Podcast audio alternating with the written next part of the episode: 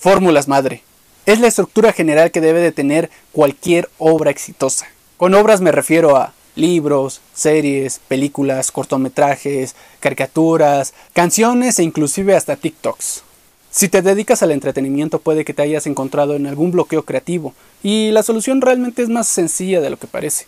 Al igual que en los negocios únicamente debes de hacer más de lo que ya funciona. Y para eso debes de conocer las fórmulas madre de la rama creativa en la que te estás desempeñando o a la que te quieres dedicar.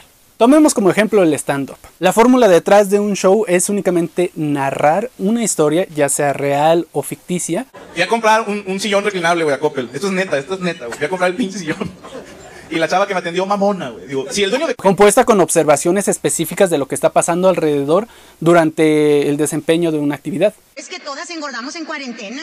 Piense que todas las que engordamos en esta pandemia somos bendecidas. ¿Por qué? Porque tuvimos para tragar. ¿A poco no? Si engordaste fue porque tuviste para tragar. Así de fácil y sencillo. Por lo general lo que nos da gracia es haber vivido una situación a lo narrado o haber llegado a un análisis que el estando pero está realizando. Eh, si alguna vez han entrado a una clínica de aborto, daránse cuenta que como toda clínica hay una sala de espera. Como toda sala de espera, hay un asiento reservado para quién está reservado ese asiento para las mujeres embarazadas. Me pregunto yo, ¿cuántos genios se necesitan para idear paradoja tan irónica? Y claro, esto nada más es una generalización de una sola fórmula dentro de la comedia. En el caso de las películas, por ejemplo, sería, no sé, la situación de que persona A le gusta persona B, pero algo les impide consumar su relación. Podría ser por un tercero, prejuicios relacionados con la jerarquía social, las mismas circunstancias como por ejemplo la distancia, prejuicios relacionados con el estándar de belleza, entre muchas otras cuestiones. Es la misma fórmula base, pero la originalidad recae en la estructura de los detalles. Si has hecho alguna pieza de entretenimiento, has jugado con estas estructuras consciente o inconscientemente. Inclusive hay muchos artistas que se refieren a esto de diferentes formas. Dan Harmon hace referencia a un círculo narrativo, The Story Circle, una receta compuesta de 8 pasos que debe de seguir un protagonista para desarrollar una buena historia, el cual es parodiado en el capítulo 6 de la temporada 4 de Rick and Morty.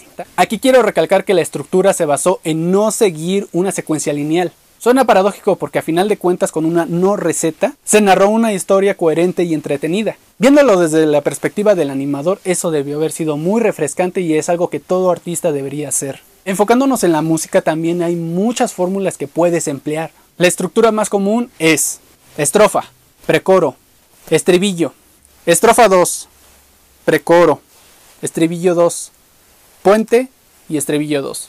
De hecho, hace unos días publiqué un paquete de beats que fueron creados con esta composición. Si te quieres dedicar a la música pero no tienes músicos a tu disposición, puedes utilizar ese paquete de beats.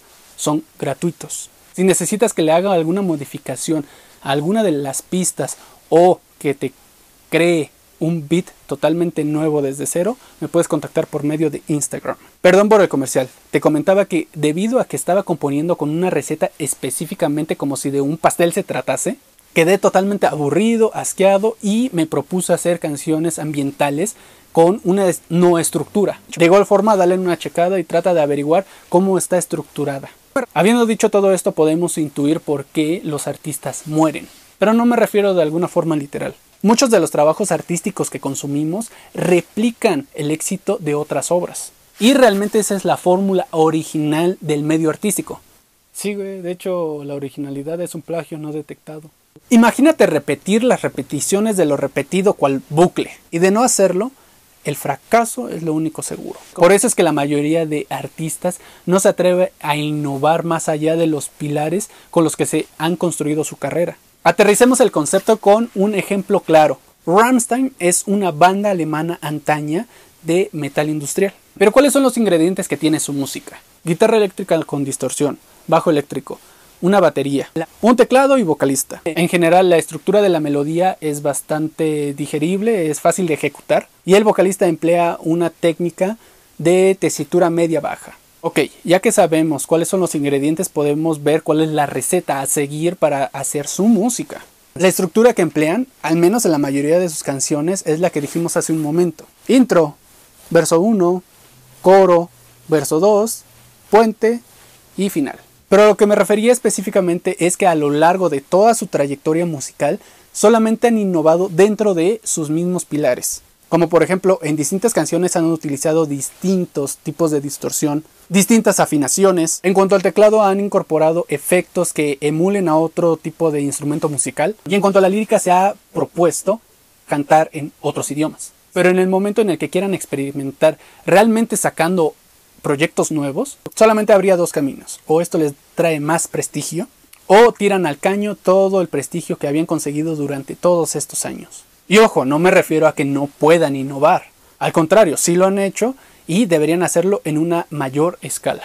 Otro ejemplo de un género totalmente diferente pero que conecta con lo que quiero dar a ejemplificar es el señor René de Calle 13, el cual le gusta experimentar con distintos tipos de ingredientes, de proceso, de estructuras, para no encerrarse dentro de una etiqueta musical. Ahora, punto y aparte, existen muchas más fórmulas madre que tú puedes emplear para escribir un libro, para escribir una obra de teatro, para hacer TikToks, para hacer lo que tú quieras. Y muy seguramente vas a traer fama, prestigio por replicar una y otra vez la misma fórmula. En una ocasión escuché una historia de un caricaturista, no recuerdo el nombre de este artista, pero se decía que cuando tú lo veías por la calle y le pedías que te dibujara algo o que te ilustrara a ti en un papel, en una servilleta, no firmaba la obra porque él, al igual que muchos otros artistas, simplemente siguen un proceso, una estructura, una fórmula madre. Y entonces, ¿por qué si cualquier persona puede replicar ese mismo trabajo, la firma es tan valiosa?